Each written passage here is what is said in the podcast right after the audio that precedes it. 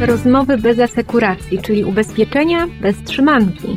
Zaprasza Aleksandra Wysocka.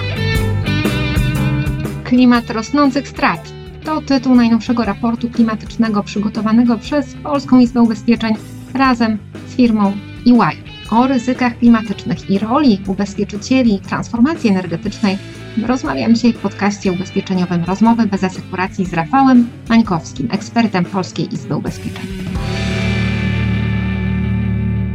Witaj Rafale, porozmawiamy o drugiej edycji raportu klimatycznego, który przygotowywaliście w pocie czoła, z tego co wiem, nie tylko spowodowanym podwyższeniem średniej temperatury rocznej, ale też waszą ciężką pracą. I chciałam zacząć od takiego zestawienia, bo poprzedni raport, przypomnij, kiedy się ukazał? W grudniu 2018. Dokonam tutaj e, szybkich obliczeń na boku i wychodzi 5 lat. No, cztery z kawałkiem. Cztery z kawałkiem. No dla klimatu to jest nic, ale dla raportu być może jednak coś. Powiedz mi, ile tam zrobiliście kopiuj wklej, bo właściwie te same procesy obserwujemy, a ile tam rzeczywiście jest czegoś nowego?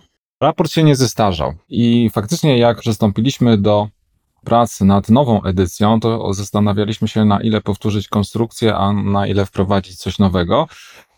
I to nie jest tak, że ten nowy raport jest rewolucją, ponieważ postanowiliśmy się przyjrzeć temu, co się wydarzyło w klimacie, w katastrofach i w ogóle w, w prewencji na świecie i w Polsce przez ostatnie te cztery lata z kawałkiem ale też postanowiliśmy się przyjrzeć nowym zagadnieniom, jak e, polityka związana z ochroną klimatu oraz to, co się dzieje ostatnio i co ma istotny wpływ na gospodarkę, ale również też jest związane z ochroną klimatu, zresztą jest konieczne do ochrony klimatu, czyli transformacja energetyczna. I tutaj też naszym założeniem nie było stworzenie kolejnego raportu o transformacji energetycznej, ale spojrzenie na ten proces ze strony ubezpieczycieli i pokazanie, jaka jest rola rynku ubezpieczeniowego w tych nowych inwestycjach i zapewnieniu stabilności finansowej podmiotom, które inwestują w nowe obiekty, w nowe technologie. No to samo się nasuwa, więc jaka jest rola ubezpieczycieli? Istotna czy marginalna? Istotna i to z różnych względów. Po pierwsze, tradycyjna, czyli ktoś, kto Sama transformacja energetyczna rozłożona w czasie będzie procesem strasznie drogim. To jest według szacunków Ministerstwa Rozwoju i Technologii około 1,6 biliona złotych, czyli dużo. Na Europejskim Kongresie Finansowym niektórzy eksperci podawali liczby jeszcze wyższe, około 2 bilionów złotych. Czyli to jest proces też rozłożony w czasie, bo to się nie zdarzy w ciągu dwóch, trzech lat, tylko to jest rozłożona inwestycja na kilkadziesiąt lat, realizowana przez wiele podmiotów. Ale co jest ważne, wiele tych środków ogromnych, ona będzie pozyskana z rynku finansowego, poprzez kredyt, poprzez emisję różnego rodzaju papierów wartościowych. W związku z tym to będą duże umowy ubezpieczenia, duże kontrakty zabezpieczone, zabezpieczone umowami ubezpieczenia, ponieważ jak się coś wydarzy, to ten podmiot realizujący inwestycje będzie miał problemy finansowe, problemy z płynnością. To jest ta najbardziej tradycyjna rola rynku ubezpieczeń, czyli wypłata odszkodowania, jeżeli coś się wydarzy i przez to zapewnianie, zapewnienie stabilności finansowej. Ale tutaj mamy też duży obszar gwarancji, czyli wszystkich tych instrumentów zabezpieczających należyte wykonanie kontraktu. I to też jest ważne dla bezpieczeństwa finansowego inwestorów. I wreszcie trzecia sprawa to jest know-how związane z ryzykiem, z oceną ryzyka, z rozpoznaniem zagrożeń, dlatego że też musimy pamiętać, my wchodzimy ciągle w nowe technologie w nowe rozwiązania biznesowe. Tutaj mm, to nie polega tylko na tym, że mamy jeden typ elektrowni i wchodzimy w nowe. Ten proces jest ciągły, ale mamy również w ogóle nowe rozwiązania, jeśli chodzi o przesył energii, chociażby to, że mamy w tej chwili miliony prosumentów, którzy z jednej strony pobierają prąd, z drugiej strony go wysyłają. Mamy do czynienia z modernizacją sieci energetycznej przy okazji. Mamy wiele rodzajów nowych w Polsce źródeł energii. Budujemy elektrownie atomowe. Dodatkowo przewidywany jest rozwój technologii wodorowej, Kolejną dziedziną, która się gwałtownie rozwija, to, jest, to są wszystkie magazyny energii, czyli mówimy o takich aspektach związanych nawet z bezpieczeństwem. Rynek ubezpieczeniowy, przez to, że ma dane o szkodach, wie, może szybciej rozpoznać problemy systemowe i dysponuje statystykami. I to, ta trzecia rola to jest właśnie taka, takie wsparcie związane z bezpieczeństwem realizacji inwestycji, z rozpoznaniem problemów technicznych i mam wrażenie, że to też może przyczynić się do pewnego postępu technologicznego, ponieważ ci przedsiębiorcy, którzy inwestują albo ci, którzy produkują, mogą na podstawie takich informacji wymyślać nowe rozwiązania technologiczne, które są lepsze, bezpieczniejsze, bardziej wydajne. No i jeszcze kolejna sprawa właśnie z tym, że mamy różnego rodzaju rozwiązania z przesyłem, poborem energii, no to tutaj jest kolejny obszar, który do tej pory, jeśli chodzi o energetykę, nie był tak mocno analizowany, czyli systemy informatyczne, które rozliczają, przesyłają, decydują, że tutaj się zatrzyma, tutaj zostanie coś przesłane, czyli większa złożoność tego całego systemu i jego wrażliwość, między innymi na różnego rodzaju awarie, błędy systemów itp.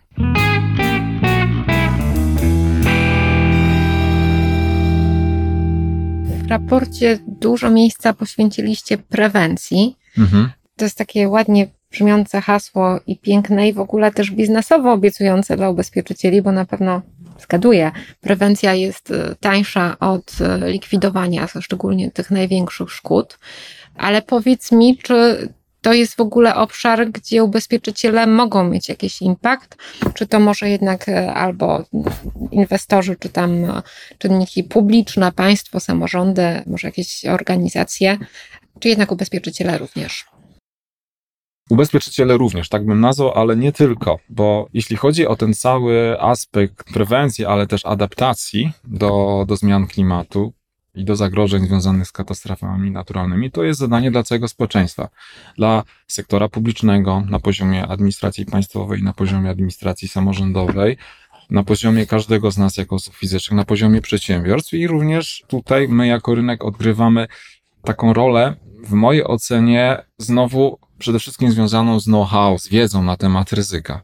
Dlatego, że czym jest prewencja? To jest inwestycja w bezpieczeństwo i te decyzje podejmowane są właśnie przez samorządy, przez przedsiębiorców, przez osoby fizyczne. My możemy wskazywać. Czasami możemy uzależnić umowę ubezpieczenia od tego, że kochany kliencie, zachowuj się bardziej bezpiecznie, bo twoje przedsiębiorstwo albo twój dom jest bardzo eksponowany na ryzyko, więc musisz coś zrobić, żeby to ryzyko było niższe, bardziej ubezpieczalne. Ale ta decyzja biznesowa czy decyzja finansowa jest po stronie ubezpieczonych.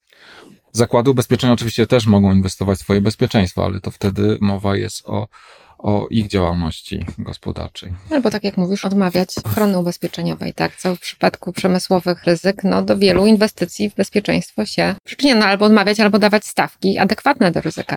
Ta rola, w szczególności na poziomie biznesu, jeśli chodzi o prewencję, to tutaj rola ubezpieczeń jest na, polega na wskazywaniu problemów systemowych, gdzie coś należy poprawić, żeby było bezpieczne. I to są kwestie i technologiczne, ale też kwestie często bardzo prozaiczne, jak na przykład jest sucho i jest trawa i dla bezpieczeństwa pożarowego to ta trawa musi być porządkowana, ponieważ jeżeli jest wokoło dużo suchych zarośli, to jest to świetna droga do przenoszenia pożaru mówiąc o na przykład ryzyku suszy i upałów.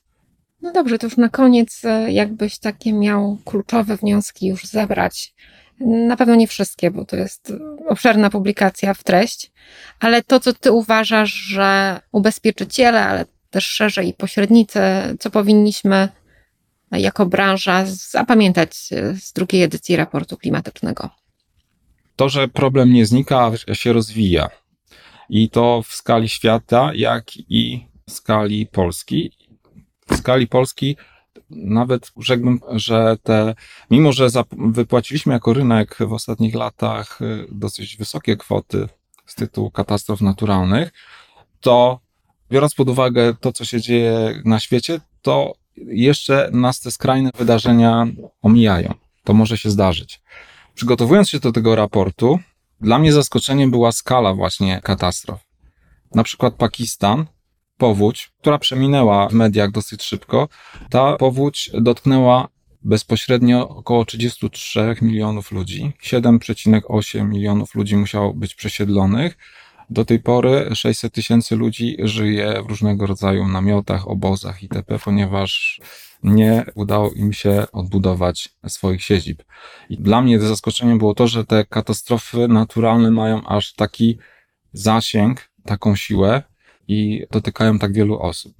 Natomiast w skali Polski myślę, że kwestia jednak powodzi błyskawicznych, że ten proces, o którym mówiliśmy w poprzednim raporcie, ostrzegający, że będziemy mieć problemy nie tylko z suszami, ale również gwałtownymi deszczami, które przerywają tą suszę, ale nie nawadniają, tylko zalewają, występują punktowo z dużą siłą, że to się dzieje i faktycznie rok 2021 pokazał, że burze, deszcze nawalne, gradobicia mają faktycznie finansowy wpływ na nasze funkcjonowanie i że te szkody się dzieją i mają charakter masowy. Natomiast jeśli chodzi o kwestię transformacji energetycznej, to chyba wniosek jest taki, że przed nami dużo pracy. Żeby uniknąć tego najbardziej czarnego scenariusza, jak ocieplenie się klimatu o 2 stopnie, o 3 stopnie, gdzie jeżeli to się wydarzy, to jako ludzkość, cywilizacja będziemy w bardzo trudnym miejscu, to musimy wszyscy włożyć dużo pracy jako społeczność globalna. I jest to proces szalenie skomplikowany, który wymaga wiedzy, danych, rozsądnych decyzji i również ubezpieczeń.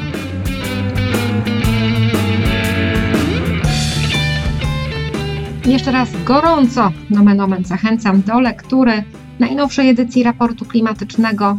Dużo danych, dużo inspiracji, dużo treści, no i też dużo wyzwań i potężna praca domowa dla naszej branży. Dziękuję za wysłuchanie tego odcinka. Do usłyszenia w kolejnym.